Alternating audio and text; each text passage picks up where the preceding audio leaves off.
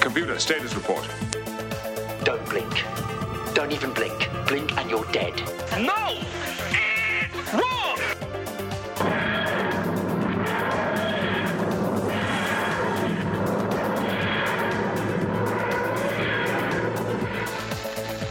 Sci-Fi Saturday night.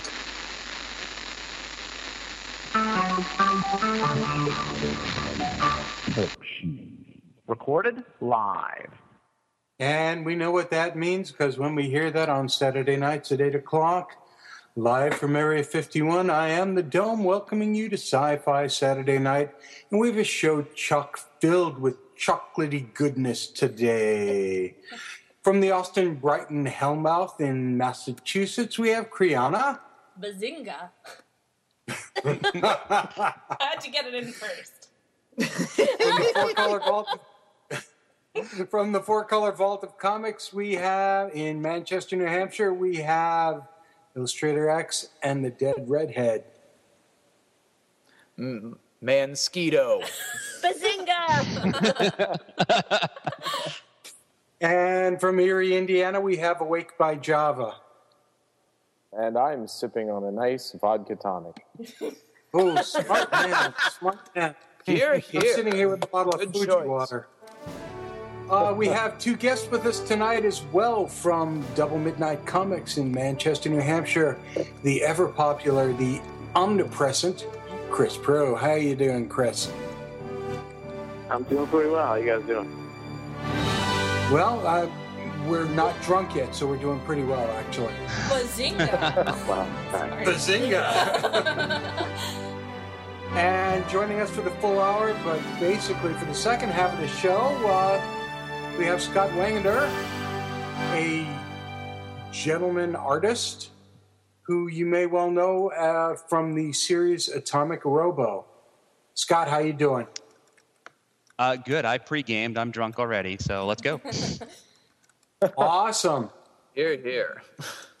Awesome. um, let's start off with some television today because, uh, you know, with the Olympics and all, and and and you know, Jay and Dave kissing and making up, television's kind of sucked. Um, especially for genre TV. The Human Target. I'm five episodes into it and I'm done. You what? am- Why did I you do that to yourself? Why did you go to five? We gave it up after the first one. Well, I saw. Here's why. I mean, X. You gotta you gotta know the source material for the Human Target is awesome. Yeah, it is. Oh yeah, the, the the comic back in the '70s. It was a great comic. That was and you a just was. keep waiting. I'm, And no, you know what? no, it's back still in the '70s, DC had another great series called Swamp Thing. Doesn't mean Return of the Swamp Thing's a good movie. Thank God it Adrian doesn't. Barbeau was awesome. Don't you dare! Don't you dare Oh no, you're, you're Adrian talking about the you're just you're just talking about Swamp Thing. I there was a sequel because that was such a well received film. So many unanswered oh, questions. My point You being, know life is too short Swamp for bad. Thing Two, bad Electric TV. Boogaloo.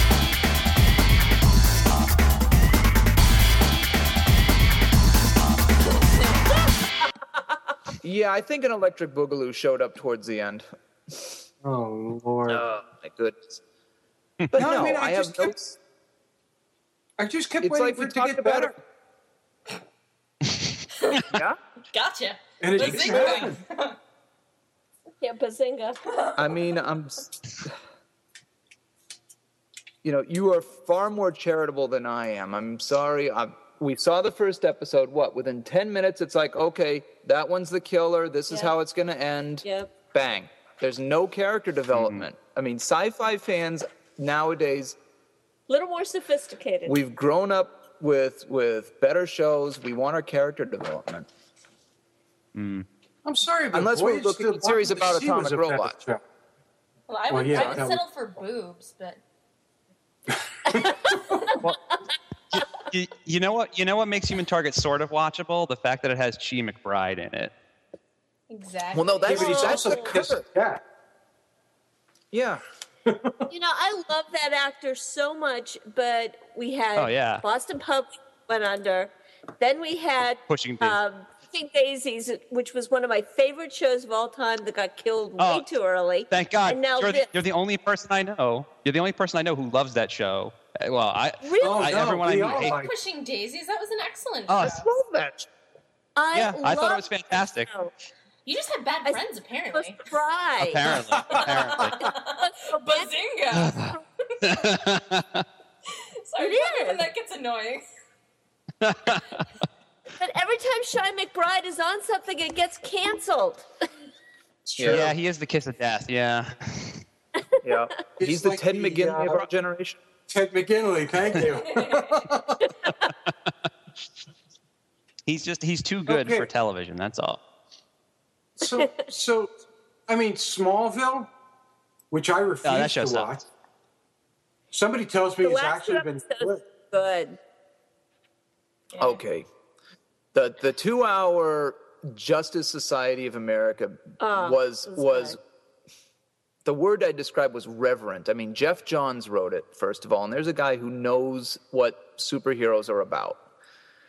Um, that was absolutely amazing. But even last night's episode wasn't bad. Last night's episode was okay. I mean, compared to what they were showing last season, either it's the whole Joss Whedon thing that they heard that this is the last season, so they decided to just throw everything out and just put the good stuff in, or uh, or I don't know, the writers got new meds or something. I don't know. Either way, it is proof possibility. hell it's freezing o- frozen over because Yeah, pretty much.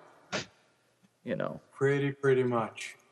So And I how mean, did you know, 2010 start sci-fi? Well, Smallville was good. Like, oh my god. Those 2012 I mean- predictions must be true then. Yeah. Clearly. And then you then you expect the bazinga that just doesn't come.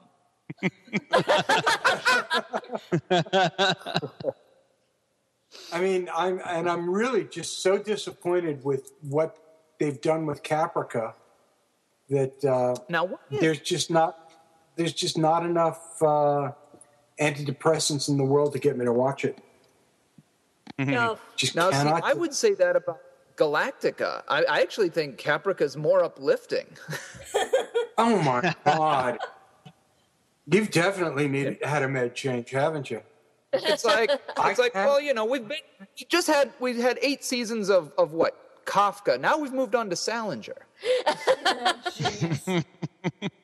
They're That's not saying much. Dead. Exactly. They're both dead. Thank you. You bet your pointed ears I am. It's just it's you know lately genre TV isn't a lot of fun. It isn't a lot of fun, and V's coming back. Oh, boy! Really? Why? Uh, is that Bazinga? I'm waiting for it. It just isn't coming. Lame. Well, uh, you know, now to balance all of that off, you see Roger Corman is going to be making Sharktopus, the movie for the Sci-Fi Network. Yes, No. I did. That's just awesome. So No, anything by Roger Corman is by very its very definition awesome when you're chemically altered. Enough said. When aren't one, And it when may isn't one chemically altered? Mosquito. Mm. Yeah, But that's a good have point. clues now? Will we ha- will we have Sharktopus versus Mansquito? That would be awesome. Are you kidding me? That would be awesome. All right, I'd get faithful Gene listeners, Cavellos think back about for that one. yeah, we would. Definitely. All right, all, all you- of our listeners out there, I want you to write into Yeah. the Sci-Fi Network. Yeah. All ten of you. Just you. for this week. Stop stop writing that you want Firefly back. Just for this week. Ten is generous. This week, I want you to write as many emails and, and snail mails as possible. Snark, shark top, sharktopus versus mosquito. Sharktopus. I I kind of like Snarktopus better, but Sharktopus versus Mosquito. With a special guest appearance by Alf. Ha! Holy! It's got tentacles! Ah! Bazinga! So, Well, shark, Sharktopus has a cat. Alf can try and eat it. there you go. Well, now on to science fiction. Scott, we understand you do this series called Atomic Robo, and it's very dystopian. Philip K. Dick the world. We'd like you to describe it in great detail and how we're all going to hell in a handbasket. Yeah, well, you know, Philip K. Dick is kind of like the Dorothy Hamill of our world, really. He's he's he's the- he's the lighter side of things. We're uh yeah, Yeah. we're taking you know we're taking a new. I don't even know where to run with this. Don't, don't drop it and let it hit the floor. All right. Okay, on our website, we're going to be posting a link to some hot chicks from Fringe and Caprica uh, that are on Yes. sci-fi.com My favorite. uh, for all the leering people out there. And what is this I hear that For NASA? all the leering people, he says with such respect to our listeners. Oh, you leering, slobbering people. We're all, all of those who love skin you've in the red dress are going to love these. NASA, in its latest bid to make itself relevant once again, uh, woke the shuttle crew to the theme from Firefly.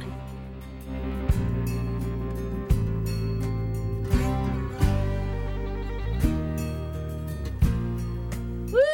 That's kind of awesome.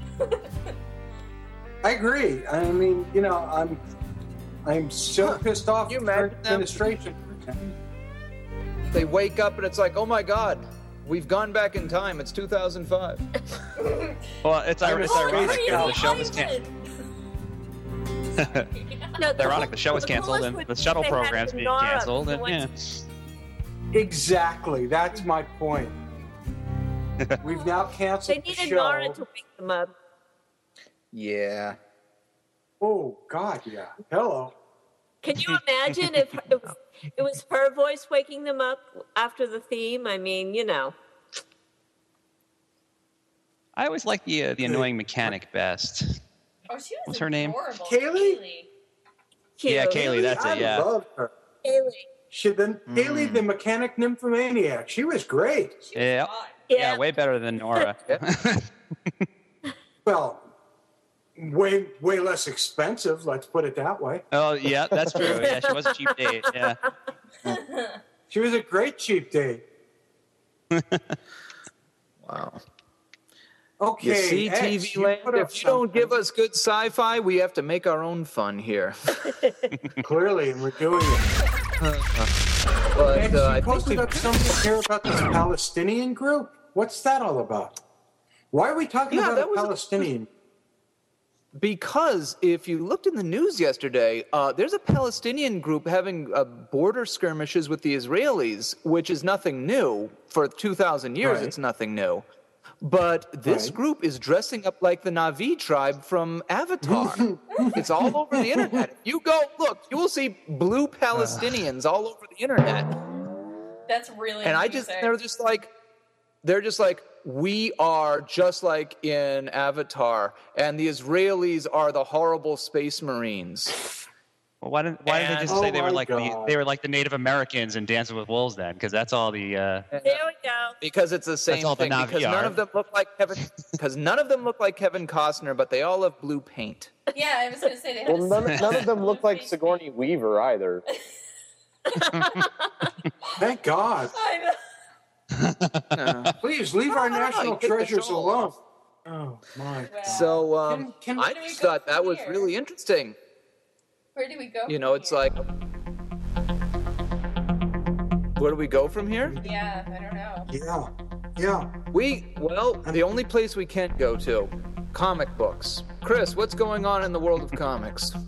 Save us. What's going on? Um, well, um, the big uh, the big kickoff this year was uh, Marvel's big event, uh, Siege. Uh, started off at the beginning of the year, um, kind of culminating a big uh, bunch of storylines um, that's been going on in Marvel for a while, and uh, kind of gearing things towards uh, what they're calling the heroic age, uh, which is going to go in the uh, in the spring. But it's basically Norman Osborn and now his evil Avengers have decided to storm Asgard um, and fight all the Norse gods. And it's uh, so far two issues in. It's uh, fairly action packed. Um, usually uh, Marvel does like eight issues for a, a mega crossover, and it kind of gets drawn out. And by the end, everybody's just like, I'm just ready for it to be done. Um, but they've moved over to like a four issue um, format. So like I think they're they're um, you know bringing out the action, and uh, so far there's uh, been a lot happening. So um, it's been pretty good so far, and uh, people seem to be digging it. Um, but yeah, there's, uh, Chris. that's like the big thing going on. Yeah. Chris, um, without giving anything Yes. away, because we don't want to do that, um, what what are they doing to poor Bob? I really like Bob's character, and they're like really messing with him. Which one?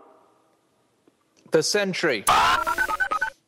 The Sentry? Um, I don't know. Um, not a huge fan of the Sentry. Um, I liked him when he first came out, but he's just getting too powerful, and uh, I don't know what how they're gonna they're gonna take him down. Um, but uh, I think there's going to be some kind of mystic mumbo jumbo or something they're going to pull out of their hat, and uh, some kind of be some kind of mystic weapon or something because they are fighting in Asgard. So um, maybe they'll pull something out of their hat and take them down that way. I like how you say I, I don't think there's anybody. Yeah. I don't know. Chris, but yeah, he's, let he's me like ask you- Powerful. It's crazy. You know, Marvel's doing the whole thing with Siege right now, and DC's got Blackest Night, and I know Marvel is is like you said, they're specifically leading up to the heroic age. Uh, DC after after they get rid of Blackest Night will be doing Brightest Day. Do you think this is like just finally the turning point, and they're gonna just uh, we won't see any more so-called dark comics for a while? It seems that dark storylines. depressing, Woo! Nice reaction, Scott. We're, we're coming back to more lighter stuff, funny animals, and uh, pet Avengers and that sort of thing. Pet Avengers. Uh, possibly. I mean, it, it's, you know, for the past couple of years, I mean, they've been going. Hmm? Yeah, more pet Avengers. So, um, yeah, I mean, it, it, it's been it's been really dark over the past couple of years, and just people dying, people getting you know violated, and you know ripped apart, and everything, half. you know. Yeah, you know, dark Avengers and dark this, dark this, dark that, Dark Reign. You know, it's uh, getting a little crazy. So, and I think they had like dark X power Men pack or Bar something. was one of my favorites, though. hmm Yeah. Well, that's like kind of like a side thing, you know. So uh, you know, that's got that whole like, you know, the X Men and um, Spider Man and Punisher, and my favorite was Daredevil Noir because you know you, you don't get more noir than Daredevil Noir. So. Yeah, pretty much. Daredevil Noir. Chris, let me ask you, what, as a store owner, I mean, you see, you Yeah. get to see everything that comes through every week. What are the what are the Hmm. comics that you still get excited for? Where it's like, ah, it's Wednesday, and the latest issue of so and so is here. Um, Well, What- Chris, what are tell your the truth, favorites it that you look forward to? didn't it? I mean, Well, that- aside from Atomic Robo, of course. I was going to say no pressure. That's it. yeah. but we, we don't we don't come out every month, so Which I, which I'll give it a give I'll give it a plug. Uh, the uh, the new issue is out this week, this Wednesday. Uh, Atomic Robo and uh, Revenge of the Vampire Dimension. Everybody should pick that was a revenge. Um, hmm? I, no, I couldn't remember Uh, the name you of know, I couldn't I- remember the I- name of it. I have it right here in front of me. Your so. publisher changed it last minute. It, it's it's it's Return of the Robo now. Didn't you know that? Oh wait, what? Oh, excellent. Um, Bazinga! as far as comics, comics I get pumped up for. Um, uh, you know, I, I'm I'm liking the Siege because I'm I'm not a, a Dark Avengers guy, so I'm ready for like the real Avengers to come back. And uh, I thought the uh, the ending of Siege Two was pretty cool. Um, I won't give away that, but it had Oh my had a- God, yes. You know, big action thing. So um, that and I'm a total like Green Lantern geek. So um, any anything Green Lantern, um, I'm always up for. Um, but then you know I'm always interested in checking out uh, smaller books too. Um, one of my favorites is uh, Unwritten by Vertigo, um, which uh, is become like a it's uh, one that a lot of people are catching on to now that the uh, the trade paperback is out for the first uh, first volume. Um, it's uh, Could you describe it issues, and it's only ten bucks. Yeah, it's um, What's it about? Basically, uh, yeah, it's about a guy who is his father is an author. He authored a series um, called Tommy Taylor, the Boy Wizard, kind of like a, a Harry Potter esque type series, and uh, his name is Tom Taylor. So everybody kind of associates him with the book. And um, one day his father just disappears, and he's kind of just living off the royalties of the book. And you know, some odd stuff starts happening to him, like from the book, like you know, like a flying cat shows up, and you know, this girl shows up, and she's like, "No, you really are Tommy Taylor." So he's kind of on this new, uh, you know, all this weird stuff is happening to him. It's only, I think it's like maybe ten issues in so far, um, but it's really great um, reading for anybody that's into like Harry Potter esque type stories and literary. It's a lot of literary references, and uh, it's something that, that I think it appeals to just about everybody. So I think that's why people are getting getting on the bandwagon right now with it. So Nice, Dome. You should pull a link to that so we can link that on our show notes because that sounds great. Mhm. yeah. That sounds like something I'd Yeah. be interested in picking up. Okay, cool. I will do that. And we'll have the opportunity to do that probably at Granite Con, wouldn't you say? Yeah, definitely. Hopefully Yeah, on bring some of uh. March 14th. Yeah, At Nashua, in, New Hampshire. Nashua. Mm-hmm. Nashua, New Hampshire. Could you give us a That's plug? Radisson. Yeah, yeah. It's uh, the Granite State Comic Con, uh, March 14th uh, at the uh, Radisson in uh, Nashua. It's um, our first time doing the, the show in Nashua. We've done uh, many in Manchester and Concord, and uh, we figured we give Nashua a shot. And uh, we were at the Radisson, which is like a big castle-looking building uh, right off the right off of the highway. And uh, even inside, it's kind of castle-esque, so it's got like a nice atmosphere to it. And um, you know, we're going to have dealers and artists. Uh, our special guests are uh, Walt Flanagan of uh, Kevin Smith's View Askew fame. Um, he's uh, also doing the art on a couple of uh, Kevin Smith's uh, Batman miniseries. And then uh, we also have Scott Wegener um, here on the call, um, and Brian Clevenger uh, of uh, both of Atomic Robo. So we're bringing them together uh, up here in New England. So uh, we're, we're pumped for that. And you uh, forgot your very like specialist guest. Hmm? You forgot your very specialist Very special. guest. Very special guests of uh, Sci-Fi Saturday Night. Exactly. yeah. Yep. Your- I, I think it's safe to say we're your most special. In a short bus kind of way, right? Oh. Yeah, I was gonna say we're gonna take the short bus there. They're gonna pull I'm right bringing up. my helmet. You guys up. Yeah, I'll have to draw a brain in a bus logo. Yeah, we have parking for you right up front. So Yay! We always have such a good time at Granite Con. yeah, so it should be a good time. So Thank you. Awesome. Well, Definitely. so Scott, definitely looking forward to being there. Yeah. I mean, we're gonna have all sorts So, of cool Scott- stuff to give away and stuff. tell us about this new. Tell us new about the new Atomic Robo book that will be for sale at the uh, the Granite State Comic Con, and in Oh, fine all right. stores everywhere. Uh, yes, yes. Starting this Wednesday. Yeah. Uh, so, as as Chris mentioned, Atomic Robo and the Revenge. I think we decided on of the Vampire Dimension. uh, like I Revenge, said, so. yeah. Uh, yeah, yeah. I'm, well, I was telling them earlier, Chris, before you started. I'm a little, little wonky on the name thing because the uh, the name got the name of the whole miniseries got changed as a mistake at the last minute. It was supposed to be Atomic Robo and Other Strangeness because it's a it's a grab bag miniseries. It's kind of like the first miniseries with a whole bunch of unrelated stories, um, but it's basically we're taking a look at the busiest week in Robo's life. Um, it starts off with uh, the invasion of the Revenge of the Vampire dimension, where someone once again accidentally opens up the gateway to the vampire dimension in the middle of Tesladyne. And Robo and Jenkins and everyone has to stop it. Um, it also happens to be one of the act, one of the action scientists. Actually, we have a lot of action scientists in this one. Now that I think about it, um, everyone liked the action scientists from Volume One, and then we just haven't had a chance to use them for anything. So we're using them for Free Comic Book Day this year, and we put them into into this volume. And one of the ones that the, the action scientists that people liked was Bernard, who was this kind of cowardly bald guy with glasses, who really shouldn't have been out in the field where with all the monsters and the bad stuff. He should have just been working quietly in a laboratory somewhere. And so this issue is his first day on the job and kind of explains how he ended up accidentally becoming um, one of the field scientists for Tesla Um, and then we hop over to Japan, where we make fun of everything we grew up with as kids: the Gatchaman, Power Rangers, and you know, giant kaiju monsters, and all that fun stuff. Um, Yay. Robo gets the yeah, Robo gets the bitch about the square cube law again and how it never seems to apply his reality. um, Excellent. That's great.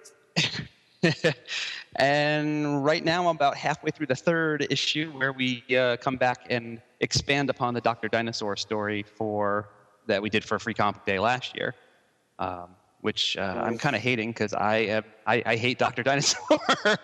uh, everyone loves him except for me because you know what? No one has to draw him except for me, so I, I can't. Yeah, I can't stand him. Uh, the dialogue is hysterical, but uh, it's it's very interesting. Uh, and I forget how So- we're wrapping. Oh, I'm not so allowed to say remember, how kids, we're wrapping up. when you meet Scott Yeah. Wegener at Granite Con and Boston Comic Con, ask for your sketches of Dr. Dinosaur. He'd be happy to draw them. Yeah, yeah. Doctor Dinosaur And- commission. Do- Doctor Dinosaur commissions are they're they're twice as much and half as small. So you can do that if you want. In keeping with the uh, comic book uh, vein that we're in today, as opposed to the artery, uh, it's time for Yeah. trivia. Oh, is it? oh, well, we have. It is. It is. Well, Scott, what do we Are have we to ready give away vote? this week? Go ahead, Scott. Why don't you announce what we're going to give Oh. away? this week we have um, a copy of my uh, Killer of Demons trade paperback, which is a comedy horror book. I guess if you took uh, Shaun of the Dead and Office Space and crammed them together into one story, that's kind of what Killer Demon Demons Oh, is. wow. It's the best way to describe it. Okay, and to win tonight's trivia, you simply have to be logged into our website, www.sci-fi-saturday-night.com, and answer the following simple comic book question. Superman had various pets. What's the name of the super know this. monkey from the comic book series? And the first person to answer that correctly will win Scott's trade paperback. And that is up on our website right now. And uh, first person to comment on our website will win. Well, first person with the correct answer. Well, sure. But yeah, we, we, we do need the correct answer. Bazinga. So Scott, Yeah. so Scott, you're going to be doing a uh, a uh, panel discussion at GraniteCon. That's what I'm told. Yeah, but no one has actually told me what it's about. We're just gonna be, uh, it's, we're, They're we're just- they're just you throwing us guys into on it. all things atomic robo nerdy stuff, you know, geek stuff, and uh, you know, just uh, you know, riff and have a good time. You know, give Cool. us, uh, Very cool. some background on Robo and you know what you guys have plans and you know what are all the secrets. You know, The secret is we have no idea what's going on, and we make it up as we go day to day. You're not supposed to admit There we go. that. It's the best way to do it, isn't it? Fun. you know, I gotta say, you guys have cre- you're, you've you and a very few other creators have uh, come up with this subgenre of the hero that go- the same hero that goes on for at least a hundred years because Atomic Robo is a lot like Hellboy, is a lot like uh, Alan Moore's Tom Strong and League of Extraordinary Gentlemen, love where Tom you've Strong. got these. Oh yeah, isn't it great? That's one of my favorites. where Yeah. you've got the same character though but it's like here's this character and here's a story from when he was in 1958 and 1913 he did this and in 1979 right, he fought right. disco. Yeah, absolutely. You know, and it's like Mm-hmm. you you didn't really see this until like over the past 10, 15 years. Um, you know, it's such a nice breath of fresh air from the traditional um, either angst-ridden superhero or let's all join a team and fight crime thing. Um, now I know that, like I said, this is this is a lot like Hellboy. I mean, did Migno- Mike Mignola have a lot of influence on that? Uh, you know, strangely, no, he didn't. Um, the, Brian, the, the idea started with Brian Clevenger, the writer, uh, oh, 10 years ago. Yeah. And it's changed drastically since then. But um, he had never, he obviously he knew Hell. No one doesn't, no one who wants to, who knows anything about comics does not know Hellboy. But he'd never actually read Hellboy. Um, I don't think he'd even seen the movies before. And when we first met and he's telling me all about it, I'm like, well, this sounds like Hellboy, and then this sounds like the BPRD, and then this is blah blah blah. But really, looking at it, um, the the only real influence Hellboy had was on my art when I was first drawing, because when I first started doing comics, my comic collection had shrunk drastically over the years because I wasn't really reading comics anymore. Um, even though I loved the medium, there was just nothing that I knew of going on that I was interested in. So all I had left was a couple of Hellboy comic books um, because I just I loved Mike's work. So literally, as I was trying to figure out how to draw sequential artwork, I was looking at Hellboy comics, which is a horrible way to teach yourself sequential artwork because Mignola does things the way Mignola Oh. does, and it only works for Mignola. So, you know, he's like a, he's an anomaly within. Base, yeah, it's basically just poor 95% blacks. yes. and Yeah, exactly. Yeah, but- exactly. But following but, up on but what strangely, following up on what X was saying, yeah, there's been a, a, a creative sea change in uh, the way universes are created now, and and the sea change has been uh, let's take and create a whole new universe to now let's create an alternate history that has one foot in people and places and things that we know and another foot somewhere on Phobos. Yeah, and it's, Which it's is how you- It's like it's it's not so much a new idea, really. I, I guess I, I see what you're saying, where it's a new trend in comics, but and I obviously I can only speak for us on our book, but everything in Robo is directly inspired by the things that we grew up with as kids. It's Indiana Jones, it's the Ghostbusters, it's Buckaroo Banzai, Yeah. uh, it's the Rocketeer, it's Men in Black, it's these, it's all these movies that were just what you were saying, where there's there's one foot in the world of that we live in, and one world in, one foot in the world of the fantastic. Right, right, right. You know- Planetary is another great example of a, a comic that does that. Outstanding example of that. Yeah, which But I finally mean, wrapped what- up, so I can finally get the last trade paperback. um, What's happened is that there have been a number, both in the novels, in the comics, in graphic novels, of alternate history that have just done a terrific, terrific job of, of, of bridging that that fantasy, science fiction, reality. Goddamn, where are my flying cars? Whole routine. It- it all- yeah, it all just Yeah. plays in so beautifully and and one of the things that i like about atomic robo more than anything else is the names and events that just pop up yeah. Uh, yeah, those are the things that are actually the most fun. And it's, it's weird because we didn't set out specifically to do that, but it just kind of keeps happening.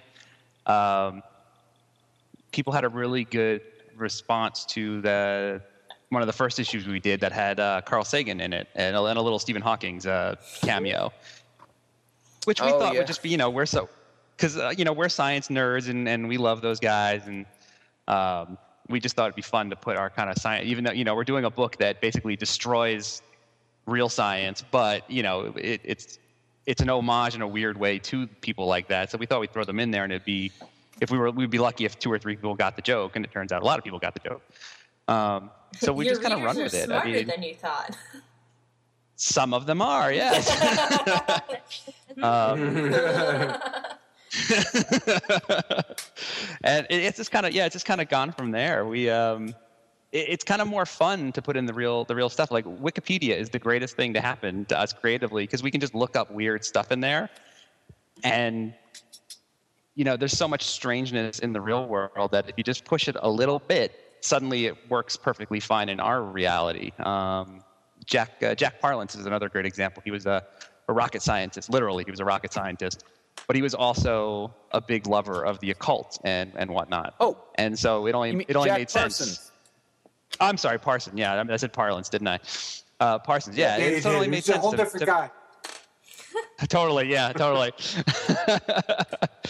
uh, yeah, Jack Parlance. He's the actor with the gritty. He's like always gritting his teeth, isn't he? He was in the. Yes. Yeah, anyway. Yeah, he's the one with the, or with the one not. arm push ups at the. Uh, Yeah, yeah, yeah, yeah, yeah, Yeah, yeah. yeah. I think I just watched. Yeah, I just watched. Uh, what did I just watch with him? It was an old, old movie, uh, Attack, I think it was called. I forget it. Um, so it was just, it just, it just made sense to turn that guy, the the rocket scientist, not the actor, into you know a techno wizard in Robo's world, and you know it's it's just fun to tweak things like that, putting Lovecraft and, and Charles Fort into the the Cthulhu story. Uh, it's just yeah, it's just a blast. Nice. We need to get uh Nice. we we were trying to figure out how to get uh uh Neil Tyson uh uh oh nuts. I'm blanking on his last name on a live show. Damn it. Uh, he's the director of the Hayden Planetarium now. He's a, an astrophysicist. Um, Degrassi, Neil Tyson Degrassi. There we go. Um, he's like the 21st century Carl Sagan kind of a thing. So we're trying to figure out how to work him into our story, and you know, either like show him as a young action scientist in the early 80s or something like that. It's just fun. Scientists with scientists with guns are just a hoot. I mean, it's just it's hard to go wrong. Oh yeah. yeah, it is very difficult. you know, I've got your uh, the first uh, trait of Atomic Robo right here. I'm looking at your um, your in your little foreword, and the last thing you write is, "This book is for my dad. Thank you for showing me Forbidden Planet, Body Snatchers, War of the Worlds, and all the rest." I'm sure mom wouldn't have approved. Oh, You know, I can agree with that statement so much. And Ma, I know you're listening, and uh, I'm sorry, but I was watching Creature Double Feature when you thought I was out playing in the backyard. weren't we all? Yes. No, actually, uh, my dad, uh, for my fifth birthday, gave me the entire Edgar Rice Burroughs Mars and Venus series. Oh, nice. Wow, which had just come out the year before, right? That's right, you smartass. Bazinga! Wow. Uh, and that's how we roll here on Sci-Fi. Bazinga! I am such a science happy right now. It's all good. Nice. We need Yeah, which- more geneticists than astrophysicists, I think. Yeah. But I mean, that's what I really like about Atomic Robo. It's a celebration of all the fun elements of sci-fi and science fact. you Yeah. know. You know, it's why I'm just so happy that this series is doing well and it continues to do well. And I'm just, you know, I wish you all the success with this. Oh, well, thanks. It's wonderful. Yeah. Science Yeah, I think- too much fun. Yeah, really, we wanted to. One of the things we wanted to get away from, or that just drove us nuts and drove us away from comics in the '90s, was just all the the dark grittiness and the angstiness, and, and you know, everyone had to be an Yeah. anti-hero somehow, and everyone had to be tortured, and I know. it's like, oh, crying out loud! It's, it's just, yeah, uh, it just drove us nuts, and it, it gets, it was too melodramatic, and for a comic, for a, a superhero comics to become too melodramatic, I mean, that's hard to do. I mean, these are people in underwear, having big, you know, capes, having big, major, you know, emotional and physical events every single day. So for that to for that to reach a level where you can't, where it turned us off was was kind of a feat because it was already way up there on the on the, the intensity level of everything, but. Yeah, they managed to do it, and we, we just kind of wanted to get away from it. It, it Yeah. it's kind of it's kind of like uh, you know, like Ghost, if Ghostbusters, if if the Ghostbusters had been these hardcore, super tough guys, full of themselves, thinking they're the, the the cat's pajamas, it would have not have been a good movie. But the fact that they're a bunch of bumbling idiots is what makes it a good movie, and and makes them it's what makes them enjoyable heroes. You know? Well, now speaking of which, uh, that was some other news this week. I guess. Oh, uh, you don't, don't, don't. You're not gonna, you're not gonna say it.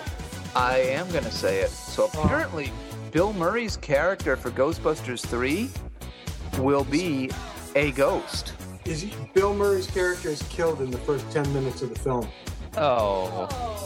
Oh, this is, and that's actually technically it's Ghostbusters 4 because the video game they released last year was Ghostbusters. That's true. You're you're absolutely right. Oh, yeah, it, yeah. it- I still haven't played it, but I hear people say it was excellent.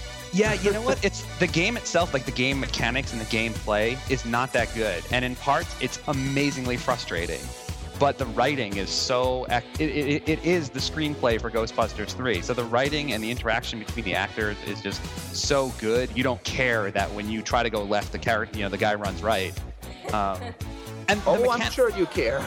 well, sometimes you, you know you just you play it on easy and you enjoy it for the story, um, and the, the mechanics for the for the positron gliders and stuff was really cool. But um, yeah, it was it was really really well done. There was a mechanic that made it really excellent. Like you got experience, you know, you like in every game you get experience points and level up whatnot, but you start to lose you're you're penalized for doing too much collateral damage. So it's kind of like you're running your own little Ghostbusters franchise, and you don't want to destroy the hotel while you capture the ghost because then you know your profit margin shrinks drastically. Uh, Nice. it was a Cool. there's a lot of little quirky cool things in it that made it all well, you know, all worthwhile. Awesome. Yeah, uh, Sigourney Weaver was doing an interview and kind of let the cat out of the bag, and then uh, Bill Murray a week this week confirmed it. Said the only way I'm going to do the film is if they kill me in the first ten minutes, and they said, yeah, they will. Oh.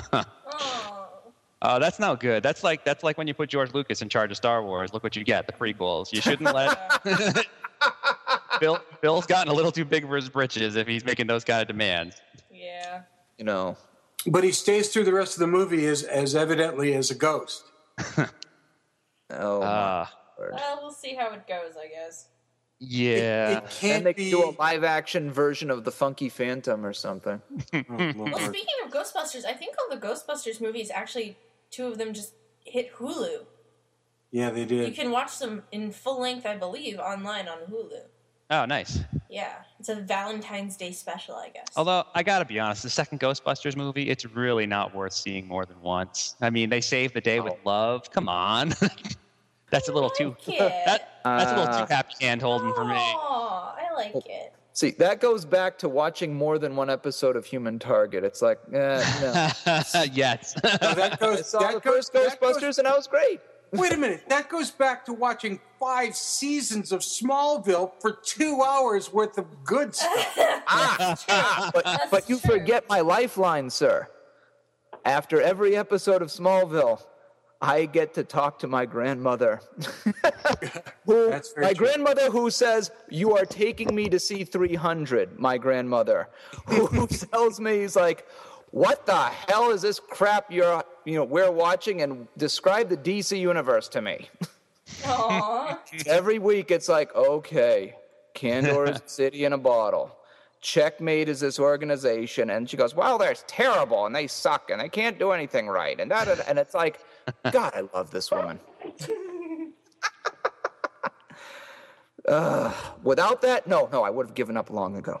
Absolutely. Absolutely. It's the only thing worth doing with that situation. Yeah, yeah. Well, it certainly wasn't for the mag- magnificent career of Tom Welling. Now, Scott, you're Yes, also sir. going to be at uh, Boston Comic Con oh yes, absolutely. in absolutely. April. Mm-hmm. You doing anything special there? You're just going to be hanging around uh, doing pictures of Dr. Dinosaur for anyone who needs them. yeah, for anyone who might for all their dinosaur needs. Yes. Um, And we I don't have dinosaur needs.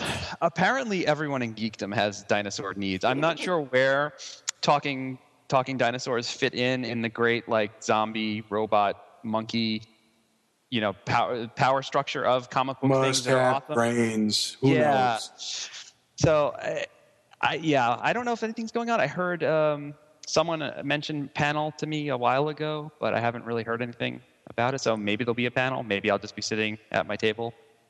Well, we'll be sitting at our table, and uh, you know, Actually, I should say standing at my table. I broke my tailbone, so I'm not sitting anywhere. Oh, no. wow. Wow. Yeah. You're gonna stand through an entire convention? I've been standing for the last three weeks, so what the You don't have a little donut pillow? I do. I do have the. I do have the donut pillow. Yeah, yeah. I. Uh, I got that was kind of fun. I got to run into the pharmacy and like really loudly be like, "Ah, I got the roids. Where do you keep those cushions for the my ass is bleeding fissure." yeah. Okay, so much for today's PG rating. We're still doing good.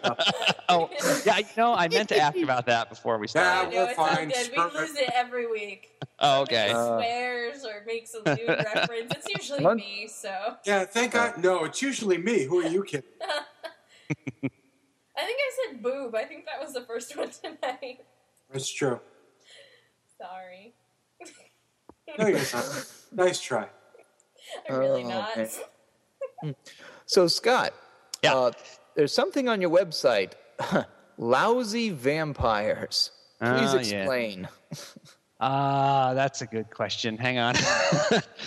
um, yeah, they're just one of our many, uh, one of our many forum, uh, forum, sorry, blog topics. Uh, we hate vampires, basically. So, so how many uh, how many blog posts have you written about uh, Twilight? Uh, you know, I don't. Just one, I think, in relation to my my daughter, who's nine, who thinks Edward Cullen is the best, of course. Oh my Uh, god. Yeah, who had to who had to wake me up in the middle of the night because we got her the the Edward Cullen and whatever the girl's name is, the Barbie versions of them for Christmas. Oh Lord! And Oh so I'm, Lord! la- I'm laying in bed, and for some reason, little girls always strip their Barbies naked. So I got woken up to be informed. How did you find out that secret? I, you know, I, I never quite understood that, but now that she's playing with them, it's like there's naked Barbies everywhere. But yeah, she she wakes us up and she's like, Edward Cullen's butt is sparkly.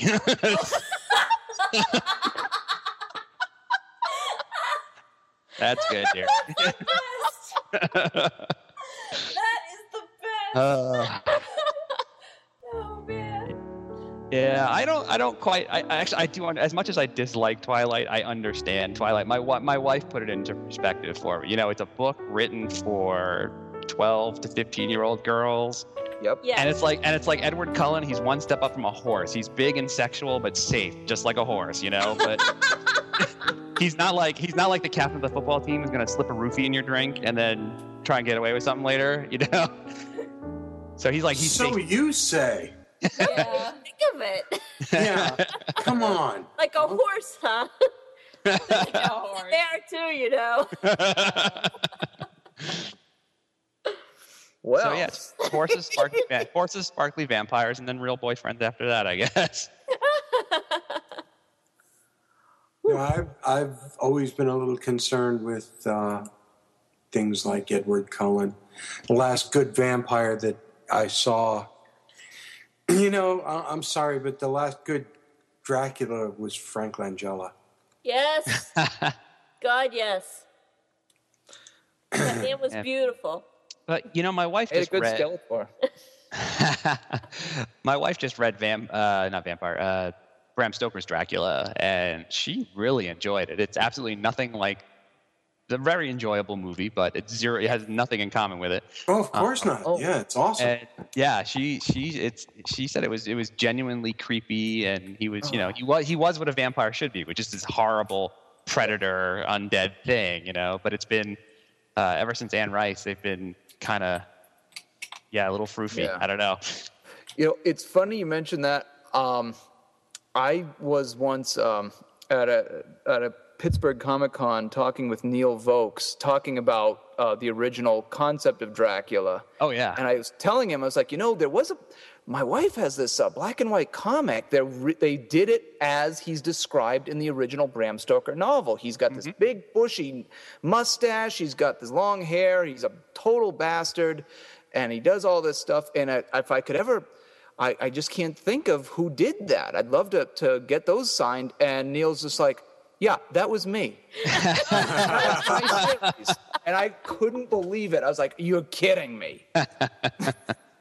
Nice. Like, like, well, sir, my hat's off to you. Let me get those. Uh, you know, if if you like the original uh, Dracula, I believe the original European novel uh, about vampires. I think it was it's called Venny the Vampire. Like it's a retarded title, but Oh, it oh, came Varney, Varney the vampire. Varney, Varney. Varney. There you go, Varney. Yeah, and it's actually if you Google it, um, maybe you can Google it and add to your show notes. But uh, a fantastic artist named Dave Flora is doing um, an illustrated version of it online. Um, Dave, Dave also did uh, does a couple of really awesome comics. There's a Ghost Zero, which is this fantastic pulp uh, story, and Doc Monster, which is this 1950s alien invaders kind of. Uh, oh, he was on Zuda for. I think he had uh, Doc Monster on Zuda, if I recall. Um, but he, he's an amazing artist, and his stories are just. If you love that kind of things that are inspired by, but not ripping off the old school kind of pulps and B movies and stuff like that, uh, his stuff is just fantastic. So, Scott, But- I have a quick question for you. Yeah. You are one of our most technically savvy guests ever. Good Well, man, that's really sad, but okay. Tell me about it. Great. So I've actually found, and and this surprised and dismayed me that um, a lot of science fiction artists, authors, fans, not very technically savvy. Be that as it may, there's a lot of new distribution methods for um, comic books, including you know iPhone, iPad, Oh, yeah. Android phones. What what do you think about that? What are your thoughts? I think they're fantastic. Um, we lucked out in that we were approached early on um, by iVerse and then Comixology about putting Robo on the iPhones. And while I have no specific data to, to back this up, just because I, I always it's hard to get it's, it's, for some reason it's very hard to get hard data uh, for us anyway. But it seems like our trade uh, sales really picked up as the comic became available on the iPhone. And I keep meeting people at uh, shows who are like, "Well, I read your comic on my iPhone, and now I want to buy the trade paperback and whatnot." So it seems like it's a great, it's a great way to uh, to get people actually who wouldn't normally buy comics to buy comics because the price point is so it's so easy to get in, and a lot of issues are for free or they're ninety nine cents. You know, and, is, and isn't it interesting that you know once they buy it in electronic form, they want it in print. they want it in print. Yeah. Yeah. Yeah. I've I've run into uh, I don't know I don't know how uh, Chris feels about it, but I've I've met other retailers who are like oh who hate it because they see it as competition, and I see it as something that's going to bring people to your store to buy stuff. Or if you're if you're in the position of most people, I mean I, I forget what the number is, but there really aren't that many comic book shops left in the country. You know we, we're lucky that we live in an area that's densely populated. The whole you know the whole Northeast. You're So there's a, so to us it seems strange that there wouldn't be a comic book shop because there's always been one or two or three or four. I mean, I can think of four that are within easy driving distance of me here in New Hampshire.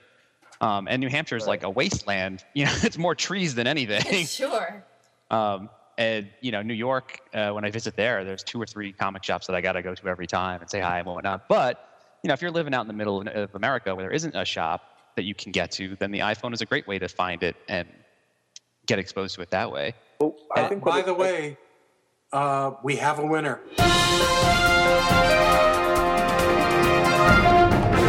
Yes, Oh. we do. Empress Sith. Empress Sith came up with it was Beppo the Super Monkey. Uh, By the way, Supergirl's horse was Comet, her cat was Streaky, and Superman's dog was Krypto. In case you were wondering, Woo! Our hats go. off to you. going. And you Anybody are remember the horse? Does Anybody remember the horse? Supergirl had a horse too. Yeah, Yeah. you should comment. Comet. Comet. Yeah. Comment. Yeah. Comet. She she mentioned that. Yeah. I don't know. You are the winner of Killer her. of Demons, the hmm. trade paperback by Scott. And we'll be throwing in a couple other little things with that too. Awesome. Because you're a wonderful listener and we love the fact that you knew it. Yeah. I, I love I love the listeners who take our trivia question and go, Psh, that was easy. Here are like eight more facts. I think they're so cute. Yeah. I Yeah, last last week it was funny because we had uh, we did a Philip K. Dick retrospective last week, okay. and uh, it was it was kind Or of did we? yeah, exactly. and two of the two of the trivia questions got like no response, and the third one was kind of like, ooh. So it was that was we had so many listeners and so many people catching us up on pod Podpeats for that one. Yeah. And for this one, uh, it's uh, God, we love you out there, guys. We love you. Keep listening to us. By the way, you can see Scott on Sunday, March 14th at the Granite Con in Nashua, New Hampshire. On Saturday and Sunday, April 11th and 12th at Boston Comic Con in Boston. You can also We see Chris there too, as well, can't you? Yes, indeed. Yeah, you can Yeah, actually. running around. We figure, we figure you'll be there, and uh, you can see us there as well. Absolutely. Sweet. And I do believe you have some plugs that we have to throw in because we're running desperately short of time there. That's X, true. it's but, all uh, yours. Well, first of all, on the coming up calendar, uh, next week's show, we're going to be talking to game designer and educator Bill McEntee. Uh, February 27th, we'll talk to Steve Lettieri of scifinal.com, a website devoted to new sci fi on the web. Uh, March 6th, we'll talk to author and uh, White Wolf game designer David Niall Wilson. And just confirmed on March 20th, Michael Dougherty, who is the head of the Firefly movie Brown Coats the Movie. Uh, we do want to Oh, say, looking forward to that one. yeah, no kidding, huh? Um, Sci-Fi Saturday Night is the official podcast of the Boston Comic Con, uh, where you can meet the cast of Sci-Fi Saturday Night this April 10th and 11th. Check out our guest list at bostoncomiccon.com. Sci-Fi Saturday Night is also the official podcast of Comic Art House, your source for original comic book artwork. Go talk to Bob and Kim Shaw at comicarthouse.com for the best deals on your favorite artists. And while we are not the official podcast, we're really really do like double midnight comics and collectibles. So go to dmcomics.com for all your comic book needs. They are my friendly local comic shop. Yeah. From Iatop Area 51, it's been our pleasure to have you with us again tonight. I am the Dome. Kriana from the Hellmouth at, uh, the Allston Brighton Nexus. Thank you so much. and from Four, Four Color Vault Comics in Manchester, New Hampshire. Thank you, Illustrator X and Dead Redhead. Stay creepy. Stay Mansquito. And from Erie, Indiana, thank you, Java, for joining us once again. Bravi, bravissimo, everyone. Good job. Hey, Bravissimo. Scott, it's been a pleasure having you with us. Thank you so much. Thanks for having me, guys. And Chris, we'll Chris? see you again in a couple of weeks, and we'll Yeah, talk some more down. about we'll talk about uh, Granite Con. Sure thing. This is the Dome saying. Um, what were all those animals doing in the city of Kandor anyway? Good night, everyone.